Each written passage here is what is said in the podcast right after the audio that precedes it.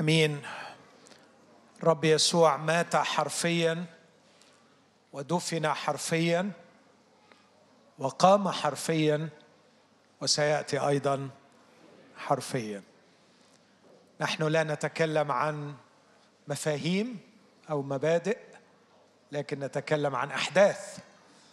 فالموت حدث تاريخي والدفن حدث والقيامة أيضا حدث ومجيء المسيح حدث سوف يحدث ويتحقق حرفيا ويلمس ونراه وجها لوجه. وكما لمسوه وكما رأوه حرفيا حتما سوف نراه ونستمتع باللقاء معه وجها لوجه.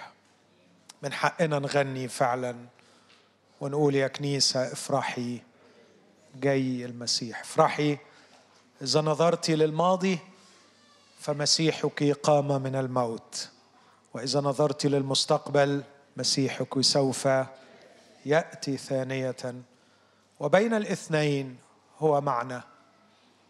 وعد وهو صادق في كل وعد. ها أنا معكم كل الأيام إلى انقضاء الدهر. يا لعزنا بهذا المخلص.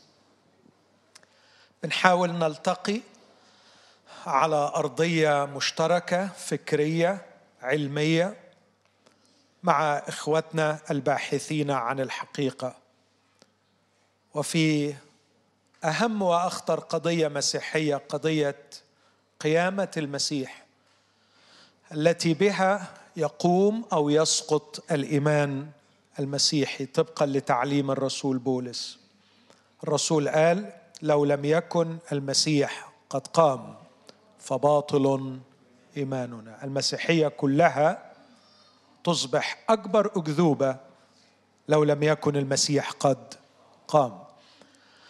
علشان كده مهم أن نكون متيقنين على أرضية صلبة من حدوث هذا الحدث العظيم ونحاول أن نلتقي مع إخوتنا المتشككين والباحثين على أرضية فكرية وعلمية من جهة صحة حدوث حدث القيامة. المنهج اللي سلكته هو لدينا جبل ضخم من المخطوطات مخطوطات العهد الجديد. يمكن بالدراسة الجيدة التأكد أنها صحيحة غير محرفة وأنها نقل صادق من القرن الأول الميلادي. يعود بعض هذه الوثائق إلى سنوات مبكرة جدا في القرن الأول الميلادي. كهذا النص الذي اقتبسناه من كورنثوس الأولى 15 والذي يعود تقريبا إلى سنة 35 أو 36 ميلادية. بالبحث التاريخي يمكن التأكد من صحة هذه المخطوطات. لكن أيضا نحتاج إلى معايير الموثوقية المتفق عليها علميا معايير التي عندما أطبقها أستطيع أن أتبين إذا كان هذا الحدث قد حدث فعلا أم أنه اختلاق أسطوري. فاستعرضنا بعض المعايير التي يحترمها العلماء والنقاد واللي سموها criteria of authenticity أو معايير الموثوقية وسقت أمثلة لبعضهم. بعدما طبقنا هذه المعايير حتى طبقا لرأي النقاد هذه الحوادث قد حدثت. لا نتكلم عن تفسيرها نختلف في التفسير لكنها قد حدثت. وأرجو أن ده يكون واضح أن هناك اختلاف بين حدوث الحدث وتفسير الحدث. يعني مثلا آه، أعتقد أشرت إلى هذا من قبل. لو أنا تخيلت إني واقف مع بطرس على مقربة من الصليب وقلت له ماذا ترى؟ أكيد هيقول لي أرى سيدي وحبيبي معلقا مصلوبا. أقول له ما تفسيرك لهذا الحدث؟ هيقول لي شر وحسد رؤساء الكهنة وجبن بيلاطس وخيانة يهوذا. هذا هو تفسيره للحدث. لكن بعد بضعة سنوات كتب بطرس شيئا مختلفا تماما. البار من أجل الأثمة لكي يقربنا إلى الله. أنا أعتقد وأزعم أنه كان من المستحيل عليه عندما كان واقفا بالقرب من الصليب إذا كان واقفا إنه يقدر يعطي هذا التفسير. اذا هناك اختلاف بين حدوث الحدث وتفسير الحدث. فاللي إحنا بنناقشه مش تفسير الحدث لكن حدوث الحدث. هو فعلا حصل هو الدفن ده فعلا حقيقة قد حدث. هل القراءات المدققة للنصوص التاريخية الموجودة بالفحص العلمي تقول الحكاية دي حصلت فعلا؟ آه بيقولوا ده حصل. ده أفضل قراءة للمخطوطات اللي موجودة عندنا.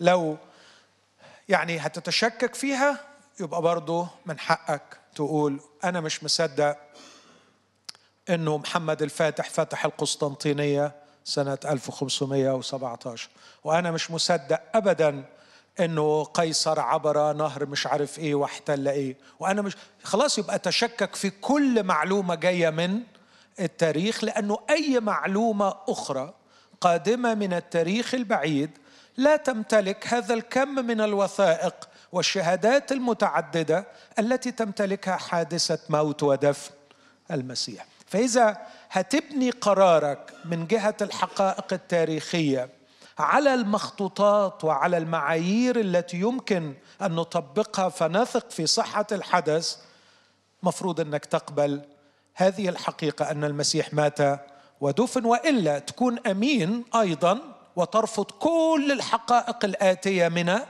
التاريخ وتعتبر بقى إنه ما فيش حاجة اسمها أغسطس قيصر ما فيش حاجة اسمها الإسكندر ما فيش حاجة اسمها مصر القديمة ما فيش حاجة اسمها خوف ولا خفرع ولا منقرع. خلاص تلغي ده كله لأنه كل ده جبناه منين إحنا؟ شفناش حاجة. لكن قرأنا مخطوطات. قرينا كم مخطوطة عشان نقول إنه كتاب الموتى ده كتاب فعلا كتبه المصريون القدماء. عندما تقارن المخطوطات من جهة أي حدث تاريخي بحادثة موت ودفن المسيح لا مجال للمقارنة. لا مجال للمقارنة لا في عدد المخطوطات ولا في تعدد الشهادات ولا في اجتياز هذه الأحداث معايير الموثوقية التي اتفق عليها النقاد أنفسهم وليس اللاهوتيين المسيحيين. فوصلنا لأربع حقائق تاريخية يمكن أن ندافع عنهم. الحقيقة الأولى والثانية ناقشناهم أن المسيح دفن فعلا والحقيقة الثانية أنه في فجر الأحد وجد القبر فارغا. الحقيقة الثالثة اللي ممكن نفكر فيها هي حقيقة الظهورات. والظهورات سجلت في مصادر متعددة. سجل الرسول بولس قائمة لهذه الظهورات في كورنثوس الأولى 15 لكن الأناجيل الأربعة سجلت أيضا مجموعة أخرى من الظهورات.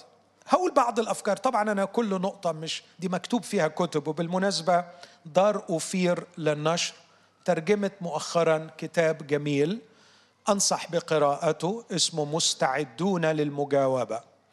الكتاب بالإنجليزية اسمه أونجارد الكاتب بتاعه واحد من أعظم فعلا هدية من الله للمسيحية ويليام لين كريج فيلسوف مسيحي كتب هذا الكتاب وهذا الكتاب على الرغم من اتساعه هو النسخة المختصرة لكتاب تاني هو عمله مرجع كبير اسمه Reasonable Faith لنفس هذا المؤلف. لكن كمان مثلا لو حابب بقى تخوض هناك كتاب 800 صفحة كتبه مؤرخ عملاق من إنجلترا اسمه N. T. Wright هذا المؤرخ العملاق الحاصل على عدة شهادات دكتوراه بحث قضية القيامة من الوجهة التاريخية وكتب هذا الكتاب. 800 صفحة فقط ليثبت تاريخية قيامة المسيح. لكن أنا ما بقولش N. T. Wright 800 صفحة ولا بقول Reasonable Faith ويليام كريج لكن just اقرأ النسخة المختصرة لكتابه اللي ترجم للعربية مستعدون للمجاوبة. كاتب الكلام ده بتفصيل أكتر جدا من اللي أنا بقوله. الحقيقة الثالثة الظهورات. النقطة الأولى اللي أقولها بالنسبة للظهورات القائمة التي سجلتها الأناجيل متنوعة. فيها أفراد نساء ورجال زي مريم صفا يعقوب اللي سجلها ذكروا بولس. فيها ظهورات الاثنين مع بعض زي تلميذي عمواس وفيها ظهورات لسبعة زي بحيرة طبرية. في ظهورات ل 12 أو أكثر زي اللي حصل في العلية. في ظهور ل 500 500 شخص.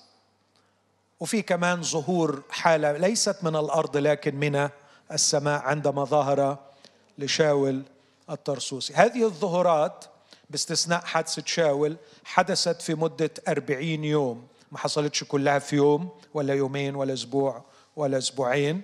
علشان مثلا نظرية زي نظرية الهلوسة يعني مش الواحد هيقعد جماعة كبيرة وأفراد مختلفين ورجالة وستات ومجموعات كله يقعد يهلوس لمدة أربعين يوم.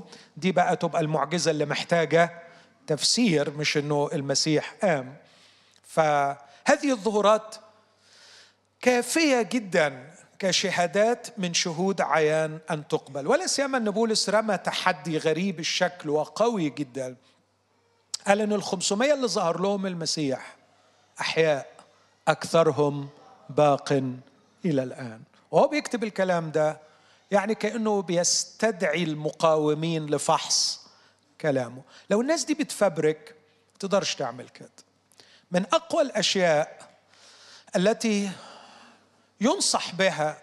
عندما تقول كلاما يراد أن يقبل أو تريد من جهته أن يقبل أن تعطي للسامع تول وسيلة لامتحانك. أعطي للسامع وسيلة أن يراجعك. عندما تكتب شيئا أعطي فرصة للسامع أو للقارئ أن يراجع وراءك. ولازم تفتح له الباب علشان يراجع وراك. ده اللي بيعملوه الناس اللي واثقين اللي بيذكروا الحقيقة فعلا. آه، بيدي لك نوع الاختبار اللي تختبره به لكي تتأكد من مصداقيته. ده كلام حديث جدا بيتقال حاليا إنه لابد إنه الكاتب المدقق أو المتكلم المدقق يعمل كده. بولس عمل كده من القرن الأول الميلادي وهو بيقول وأنا بكتب أكثرهم باق إلى الآن. روح واسأل من ورايا. فأعتقد كان من الممكن كشف كذبه أو كشف آه، زيف ادعائه من خلال آه، استقصاء هذا الأمر. ولا سيما بقى إنه لوقا وهو ليس يهودي لكن يوناني لوقا طبيب لوقا مؤرخ مدقق برضو اللي عملوا الدراسات التاريخية على سفر الأعمال يعني عندهم شهادة نعتز بيها أن لوقا ذكر أكثر من خمسين بلد في سفر الأعمال و14 جزيرة. لما رجعوا وراء الخمسين بلد والأربعتاشر جزيرة شهادة المؤرخين يقول لم يخطئ خطأ واحدا. تخيل راجل بيكتب في القرن الأول الميلادي بيكتب هذا الكم الرهيب من الرحلات ومن أسماء البلاد وأسماء الجزر لوقا لم يخطئ كمؤرخ إطلاقا. وإلى اليوم يعتبر من أعظم المؤرخين القدماء. كتب سفر الأعمال. في مقدمة سفر الأعمال اصح واحد وعدد ثلاثة يقول هذه العبارة الجميلة عن الرب يسوع. الذين بيقول عن الشهود عن التلاميذ. الذين أراهم أيضا نفسه حيا ببراهين كثيره بعدما تألم وهو يظهر لهم أربعين يوما ويتكلم عن الأمور المختصة بملكوت الله. لاحظ الصيغة اللي بيستعملها لوقا. أراهم نفسه حيا إظهار. بعدما تألم وهو يظهر لهم أربعين يوما.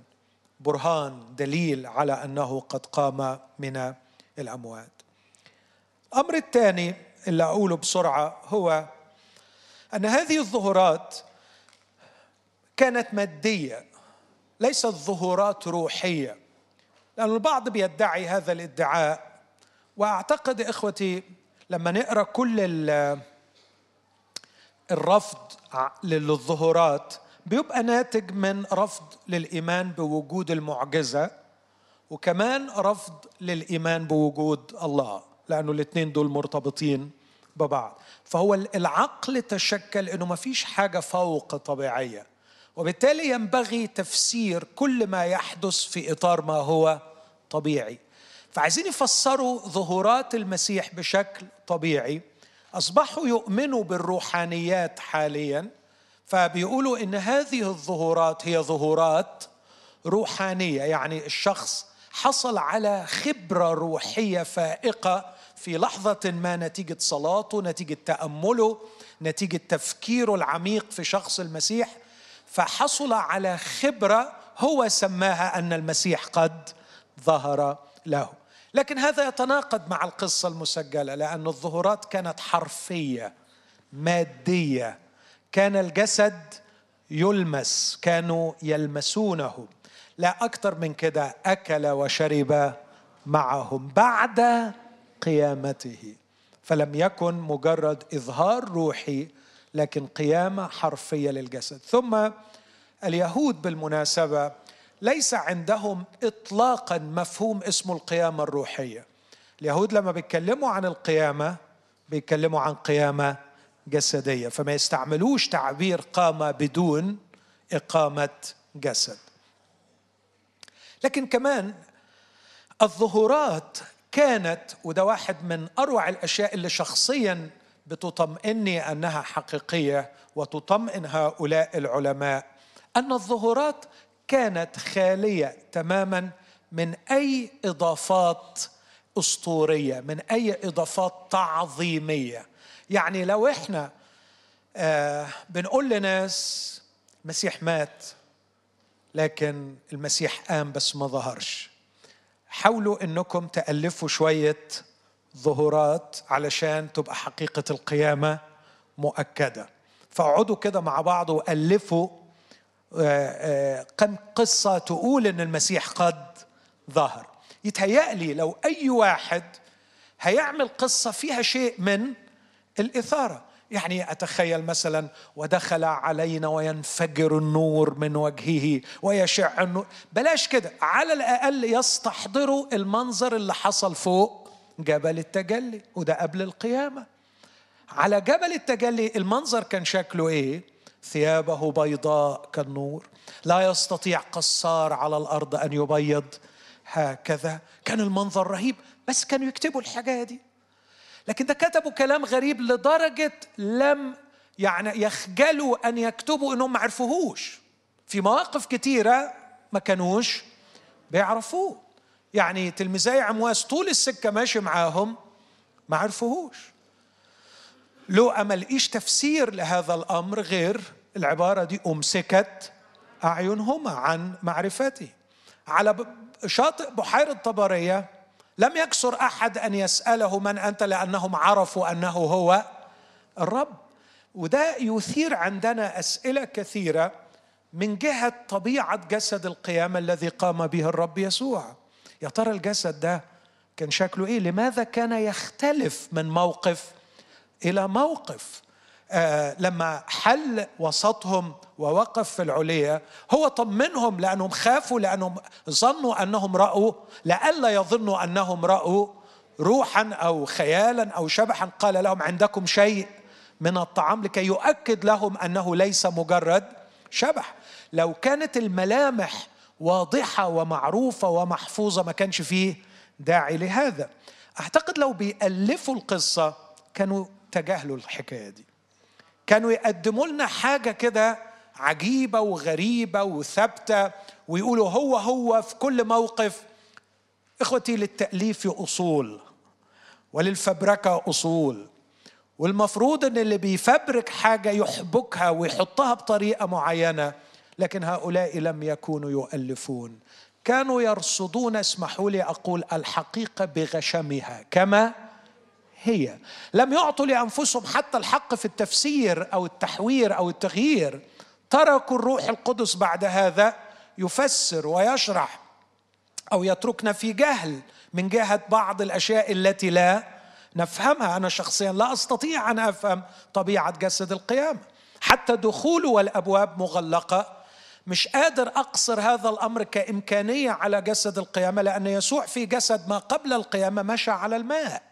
فيا ترى كيف أفسر هذا الحدث؟ هل هو من خصائص الجسد الممجد أم أنها معجزة؟ فعلها المسيح. لا أستطيع أن اكذب لكن عايز أقول إن التلاميذ لما رصدوا الحوادث رصدوها زي ما هي ولا سيما من جهة الظهورات. وهذا يجعل هذه الظهورات مستساغة عقليا مقبولة منزهة عن شبهة الأساطير والخيال والفبركة والتحوير أو إعطائها هالة من المجد.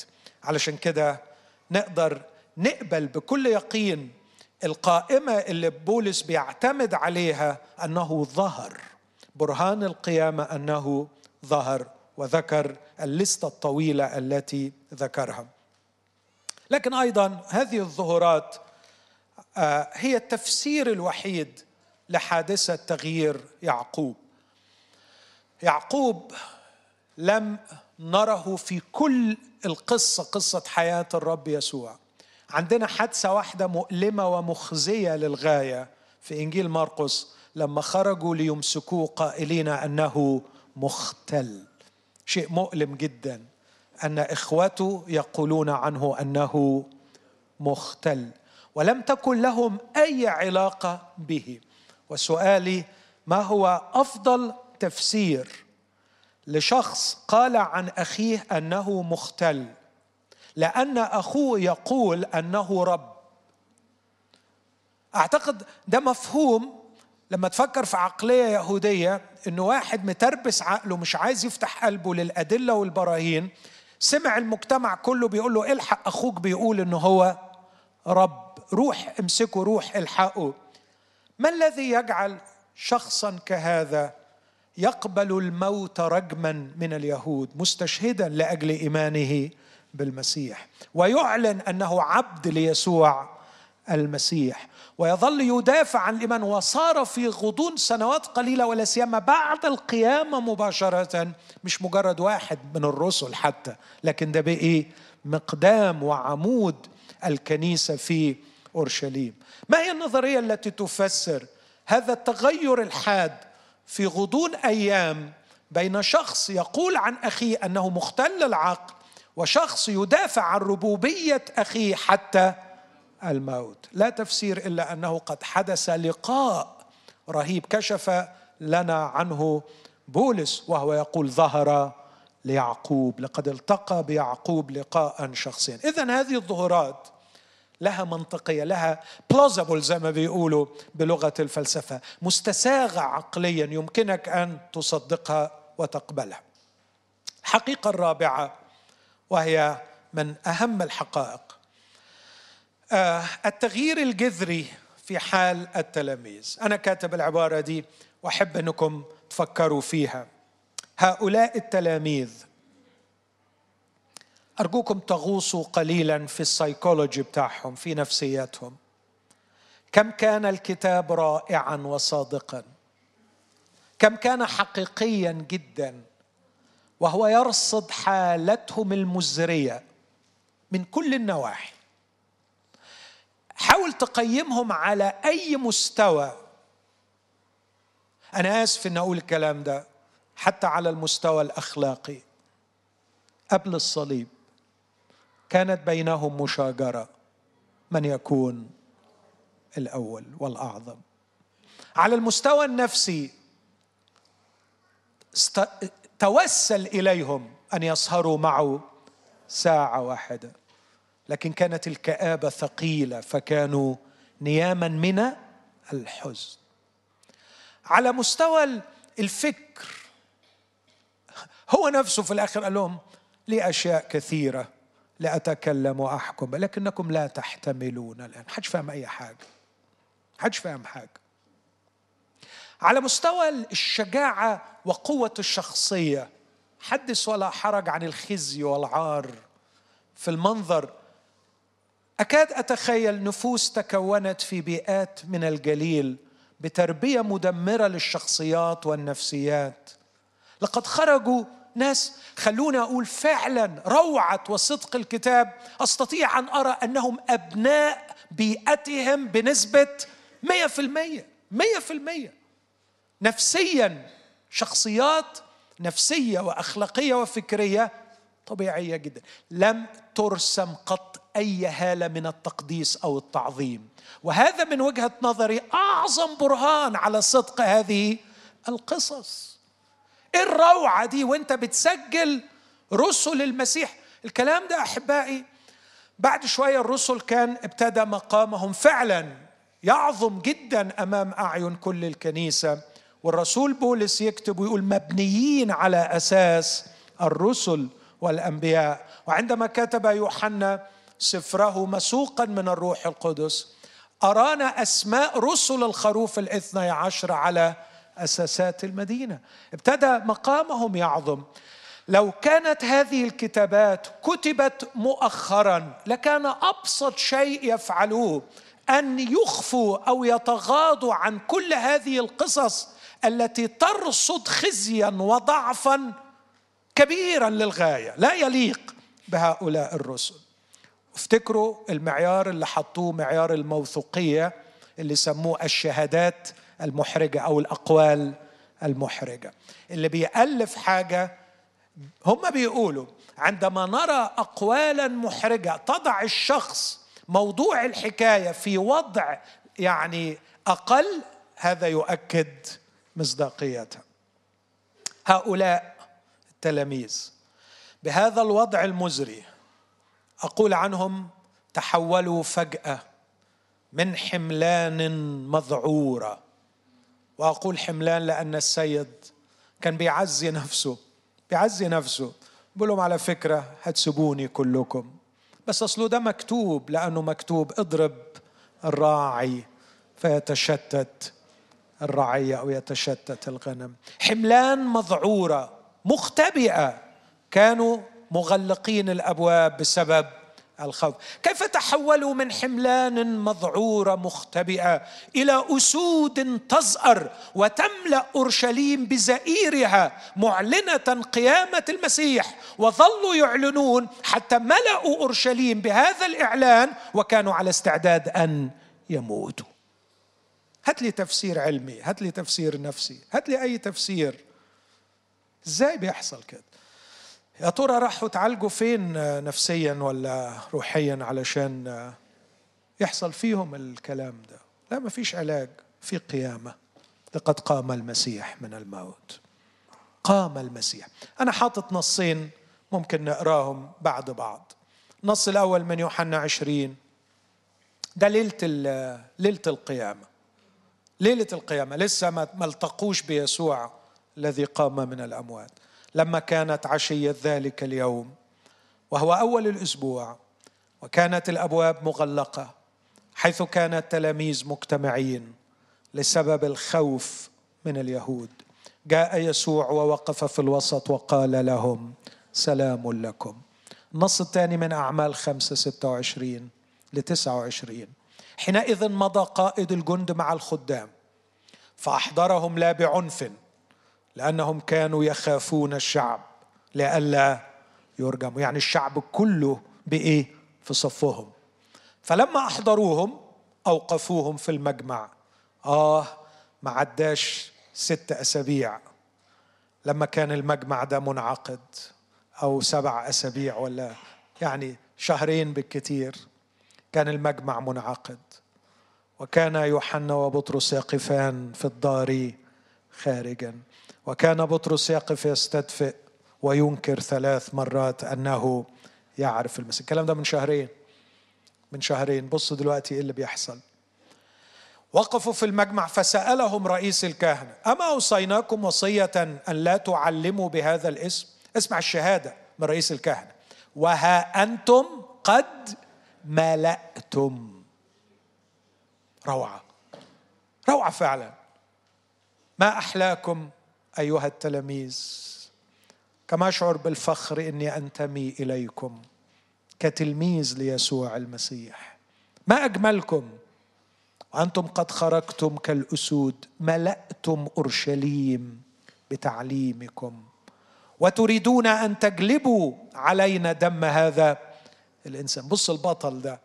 فأجاب بطرس والرسل ينبغي أن يطاع الله أكثر من الناس. اخبطوا راسكم في الحيط يعني. ما عندناش غير كده وهنفضل نقول يسوع قام وسنملأ أورشليم لا وسنملأ العالم كله بأن المسيح قد قام. لا هات لنا النص من فضلك في في إصحاح خمسة.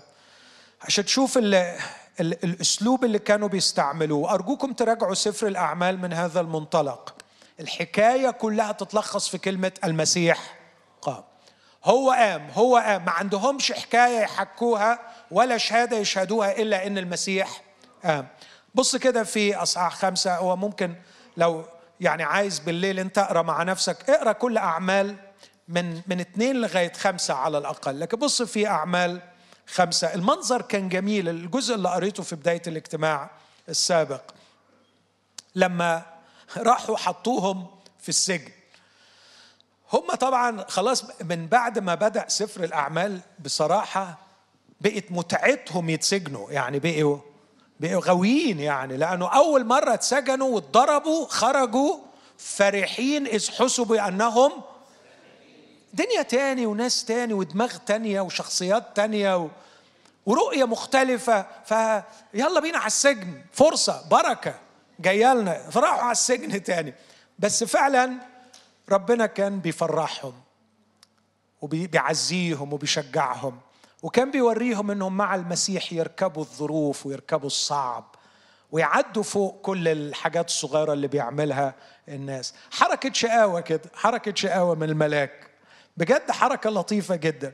يعني ما كان ممكن يروح لاطش الحراس يفوقهم ويرميهم على جنب. ده لو أنا بألف الحكاية يعني.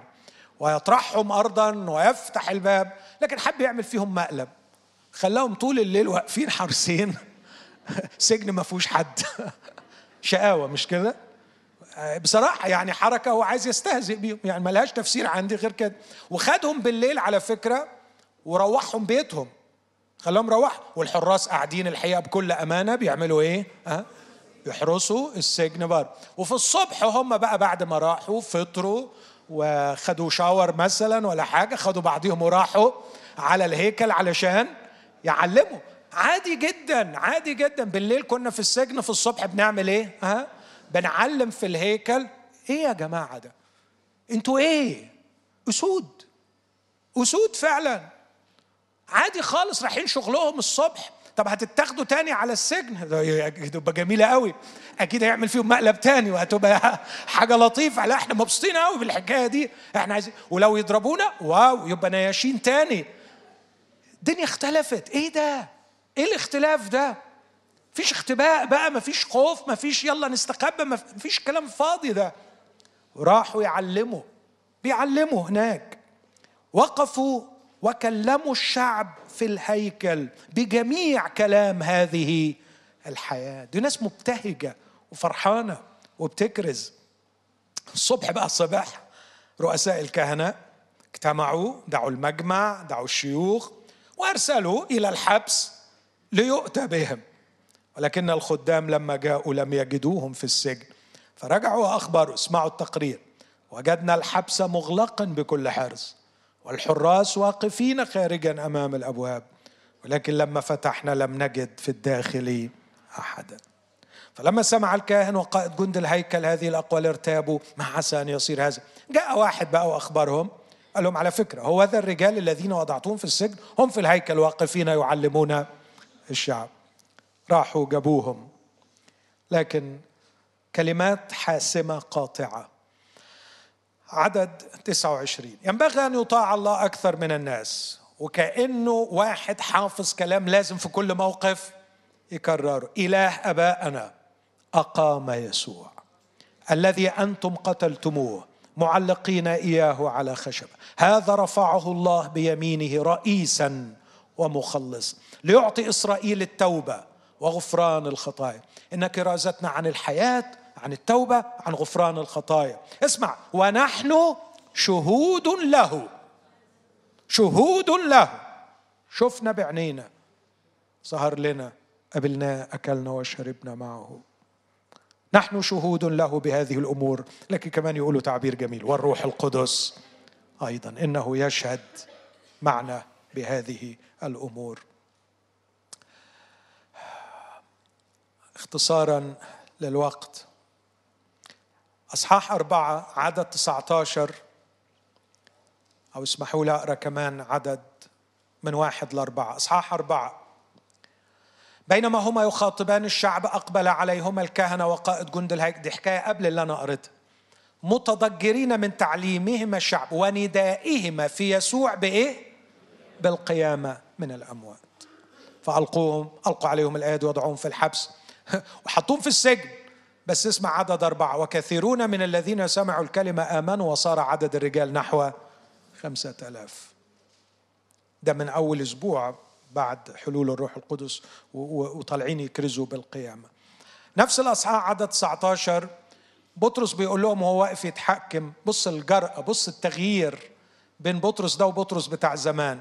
إن كان حقا أمام الله أن نسمع لكم أكثر من الله فاحكموا. لأننا نحن لا يمكننا أن لا نتكلم. بما رأينا وسمعنا.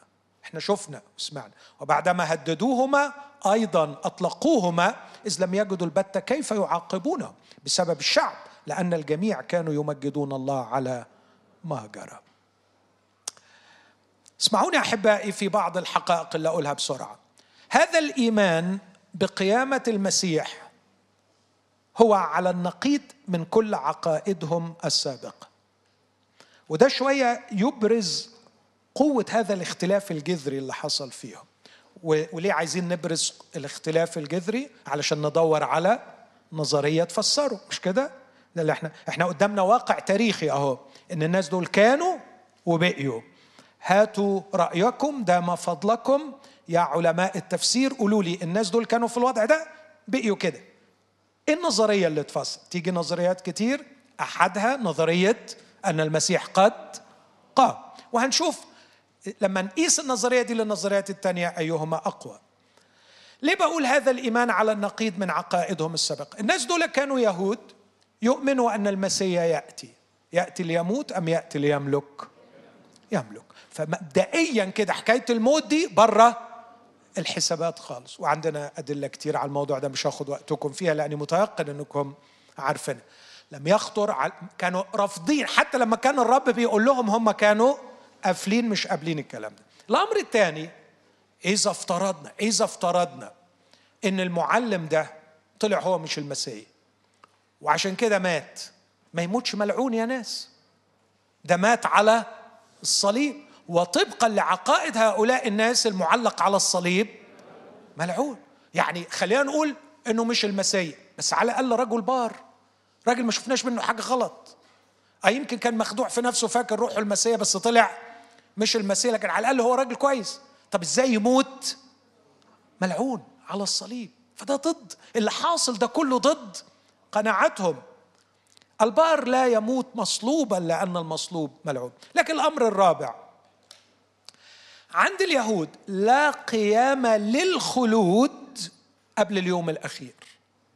فيش حاجة اسمه إن واحد يقوم قيامة نهائية وده اللي هم كانوا بينادوا بيه إن المسيح قام وصعد إلى السماء وغير عتيد أن يموت أيضا. الكلام ده ضد المفاهيم اليهودية. آه في ناس قامت لكن قاموا وعملوا إيه؟ وماتوا تاني. لكن القيامة النهائية التي يعقبها الخلود في المفهوم اليهودي لما الرب ناقشه مع مرثا وبيقول لها أنا هو القيامه والحياة. سيقوم أخوك يا مرثا قالت له أنا عارفة إنه هيقوم. بس هيقوم إمتى؟ في اليوم الأخير. فقبل اليوم الأخير لا توجد قيامة. إذا القصة كلها اللي حصلت دي لا موته ولا صلبه ولا قيامته تركب مع العقائد اليهودية اللي هم كانوا عايشين بها قل لي بقى ما هو التفسير إنه في يوم وليلة في ستة أسابيع في شهرين يحدث هذا التغيير الجبار مأمنين إنه اتصلب. مأمنين إنه مات وإنه مات مصلوب وإنه كمان قام من الأموات في اليوم التالي. لا وإيه؟ وخد عندك. كل شوية يقول لك حسب الكتب حسب الكتب حسب. ويجيبوا لك أدلة من من الكتب من كتب العهد القديم. ما الذي حدث؟ نحتاج إلى نظرية تفسر هذا والنظرية التي نطرحها أن المسيح فعلا قد قام. هذا التغيير تسبب عنه أشياء كثيرة لكن انت رايت في كتابه الشهير عمل محاجة كبيرة تاريخية على تغيير تقديس يوم السبت. الجماعه دول كانوا يهود لكن فجأة في سفر الأعمال وفي سفر الرؤيا نلاقي إن يوم الحد هو اللي بقي ليه المكانه عندهم. ما هو التفسير لهذا التحول؟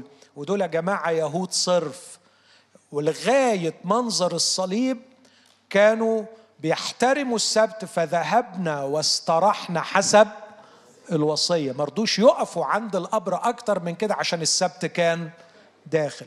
قول لي بقى ما هو التفسير؟ إنه في سفر الأعمال أصحاح 20 وفي رؤيا واحد نجد التحول الكبير إن اليوم اللي يحترم ويقدر عندهم ليس السبت بل يوم الأحد. ما هو التفسير الذي يغير أو غير هذا؟ أعتقد أن التفسير هو قيامة المسيح. نيجي بقى للنقطة المهمة. ما هي النظرية التي تفسر هذه الحقائق التاريخية الأربعة؟ كثير من المؤرخين المحترمين اللي وصلوا إن هذه الحقائق فعلا مقبولة تاريخيا. الناس بتشغل دماغها بتشتغل بالعلم فقالوا الحقائق دي مقبولة تاريخيا. وبعدين نقول لهم طيب إيه هو التفسير؟ يقول we don't know ما نعرفش. مش عارفين. وبعدين لو قول له تقول له إزاي مش عارف يقول لك في حقائق كتير جدا في الكون إحنا متأكدين من وجودها لكن ما عندناش تفسير ليها. ضم الحكاية دي معاهم. يعني إحنا مش عارفين إزاي الأرض بتدور بهذه السرعات الثابتة إلى الآن. إحنا مش عارفين إزاي بيحصل إزاي بيحصل. في حاجات كتير ملهاش تفسير فإحنا هنضم دي. يا إخوانا بس في نظرية مطروحة بتقول كده. لا أنا مش عايزها. وهنا نقف احتراما لأنه المسألة مش بقيت نقص دليل لكن بقت نقص رغبة. مش نقص دليل للعقل لكن نقص رغبة عند القلب والإرادة. فيقولوا إحنا مش عارفين.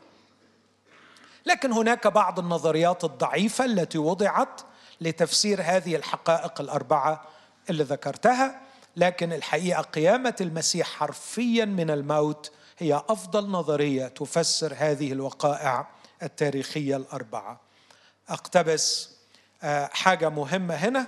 البروفيسور سي بي ماكولا وضع في كتابه العمدة كتاب اسمه Justifying Historical Descriptions ستة معايير لقياس صحة أي نظرية تحاول تفسير وقائع ثبتت صحتها تاريخيا. حط ست معايير. هتلاقوهم في الكتاب ده لو حبيتوا تقروه مستعدون للمجاوبة. الست معايير اللي حطها البروفيسور ده بيحط المعايير دي بيقول لك لما يبقى عندك أنتم مركزين أنا عارف الله يكون في عونكم بس يعني إحنا وصلنا إن في حقائق مثبوتة تاريخيا. الحقائق دي تتجمع مع بعض عايزين نظرية تنجح في إنها تفسرها.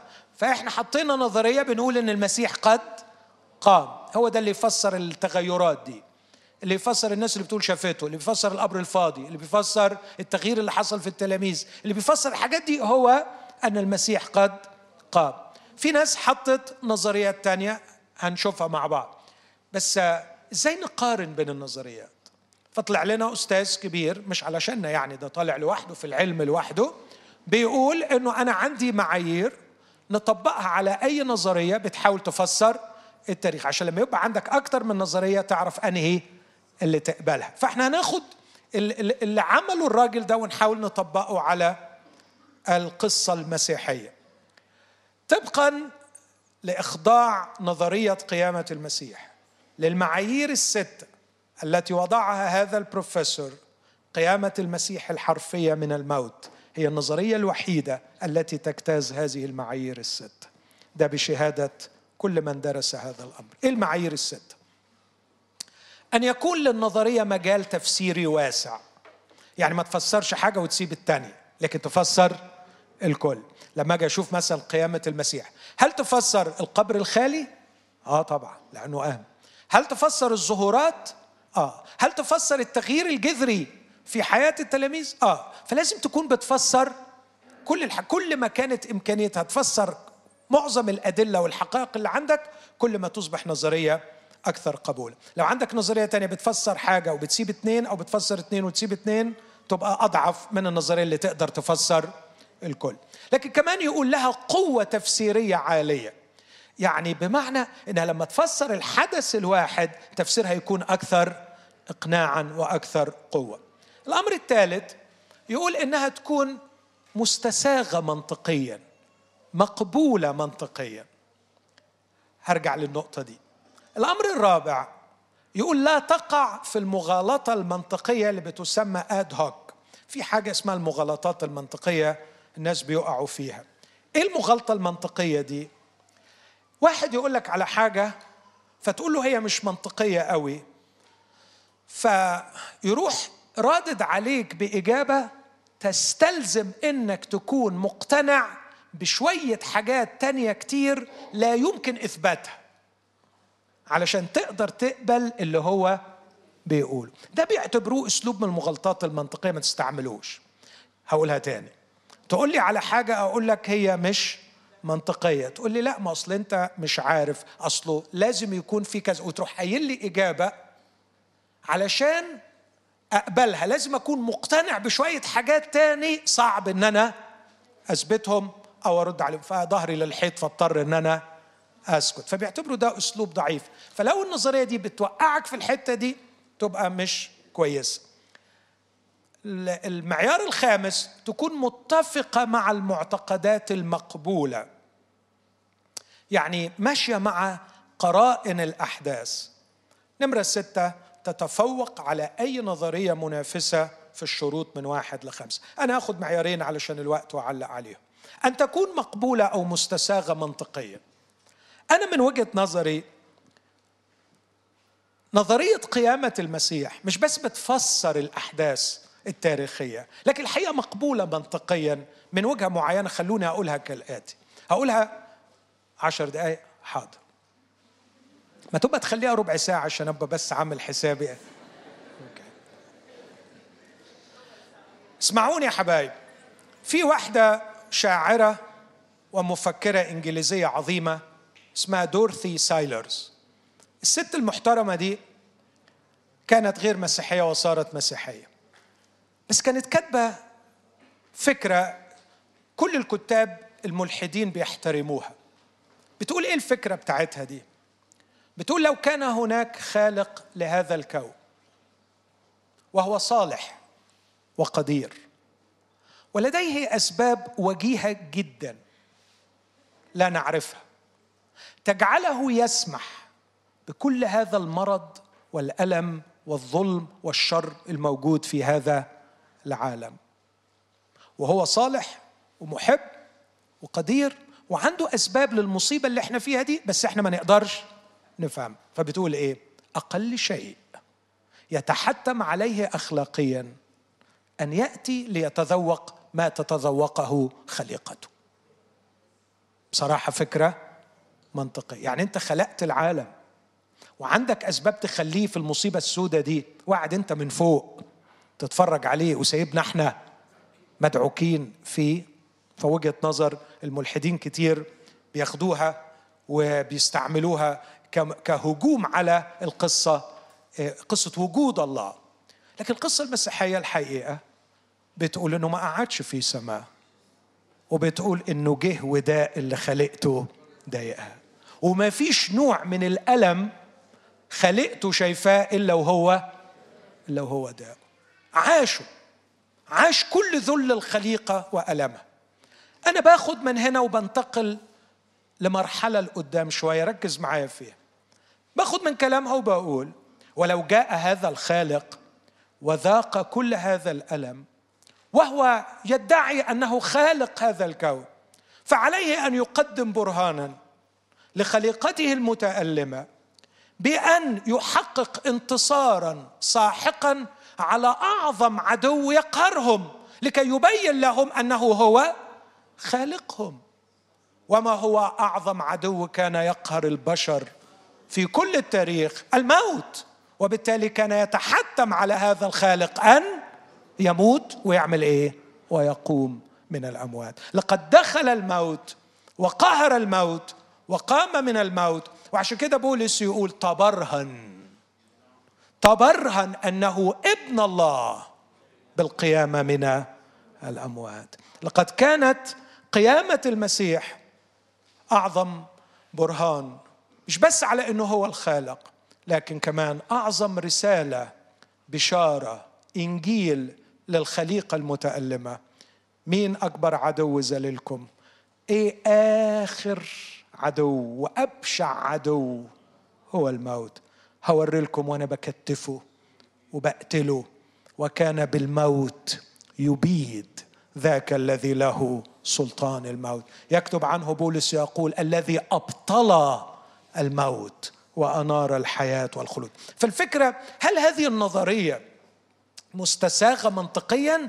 من وجهة نظري آه كان لازم يعمل كده بصراحه إذا كان يدعي أنه هو ابن الله وإذا كان يدعي أنه آتى لكي يخلصنا من أبشع شر موجود فكان أبسط شيء لازم يورينا برهان إنه يقدر يغلب يغلب الموت. فالقيامة مقبولة منطقيا من هذه الوجهة. مش بس يشفي مريض مش بس يقوم واحد من الموت لكن هو يدخل الموت ويطلع منه حي. ده أعتقد أعظم انتصار على الموت. لكن كمان أقول حاجة بخصوص إنه ما توقعناش في المغالطة المنطقية اد هوك اللي هي آه، تخليني لازم ألجأ لتفسيرات ما تعرفش لإجابات ما تعرفش تمتحنها. الحقيقة اللي بتعمله القيامة إنها بترمينا على إجابتين هم دول اللي بيعملوا مشكلة عند أصدقائنا المتشككين. إنه لازم نآمن بالمعجزة ولازم نآمن بوجود الله.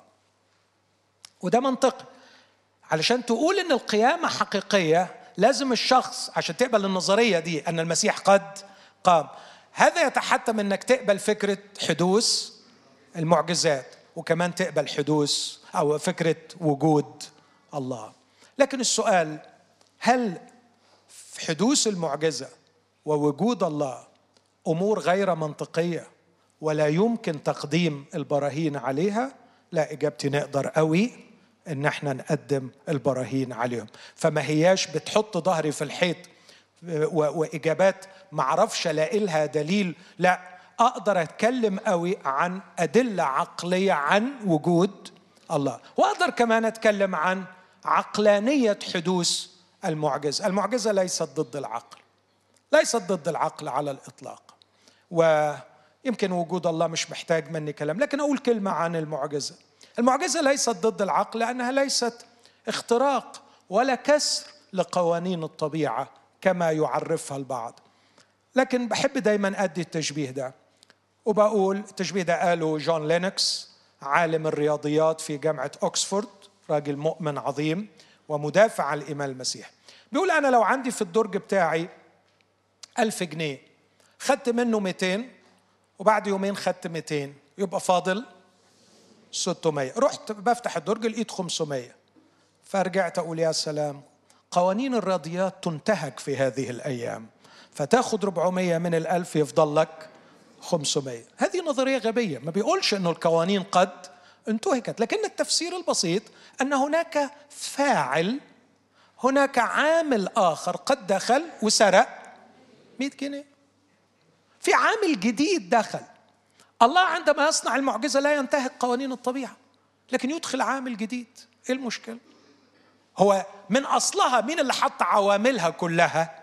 مين اللي حطت الألف جنيه من أصله؟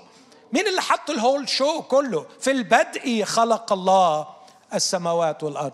المانع عنده إنه في وقت معين لظروف معينة يروح مدخل عامل جديد إحنا ما نعرفش عنه حاجة. يعني يخلي واحدة ست عجوزة عندها 90 سنة فجأة تحبل وتولد. لم يخترق قوانين الطبيعة. لكن هو اللي خلق الرحم وهو اللي خلق المبايض عرف يدخل حاجة جديدة إحنا ما نعرفهاش. طب إزاي؟ في البدء خلق الله السماوات والأرض. فالمعجزة ليست انتهاك لقوانين الطبيعة ولا كسر ولا تغيير حتى لقوانين الطبيعة. لكن إذا افترضت أن الخليقه صندوق مغلق آه ساعتها ممكن تقول لا ده كده. لكن لو بتفترض إن في إله يقدر يدخل جوه الصندوق ده يزود حاجة يسحب حاجة يغير حاجة يحط حاجة مفيش انتهاك لأي قوانين للطبيعة. لو بحب أدي أنا تشبيه أبسط كتير بقول طبقا لقانون الجاذبية. إذا قطعت تفاحة من الغصن بتاعها لازم تقع على الأرض. جه واحد راح مدخل إيده ولقطها. انتهكت قوانين الجاذبية؟ لا في عامل دخل ما خلاش وقعت على الأرض. اذا التفاحة لم تسقط إلى الأرض ليس لأن قانون الجاذبية قد انتهك أو تعطل لكن لأن هناك فاعل دخل شيء جديد ما كانش موضوع في المعادلة قبل كده. هكذا تحدث المعجزات. فنظرية قيامة المسيح الحاجتين الوحيدتين اللي نحتاج إن إحنا نلجأ إليهم هما المعجزة ووجود الله. وأعتقد الأمرين دول منطقيين وليس من الصعب ابدا قبولهم. إيه النظريات المنافسة؟ نظرية المؤامرة.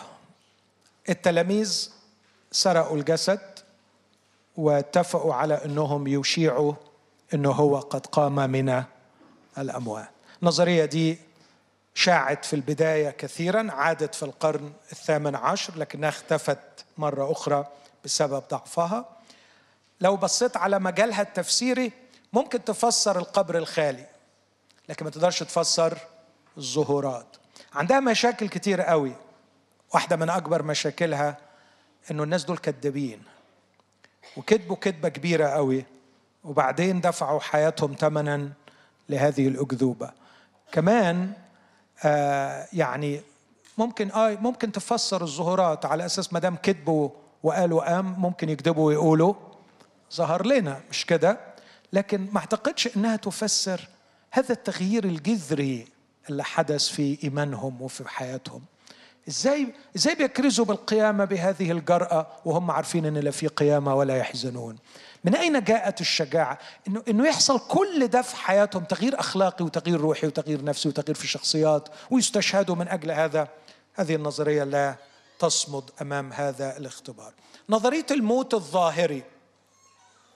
إنه المسيح مات ظاهريا لكن ما ماتش حرفيا وبالتالي لما دخل القبر بعد شوية فاق من الغيبوبة اللي كان فيها وطلع. دي نظرية طبعا اللي حطوا النظريات دول كله بغرض واحد. يا جماعة ما فيش حاجة اسمها معجزة. مش عايزين يقبلوا إن في حاجة اسمها معجزة لأنهم رافضين فكرة وجود الله. لأنه في محاجة بسيطة. إذا كان الله موجود فالمعجزة ممكنة.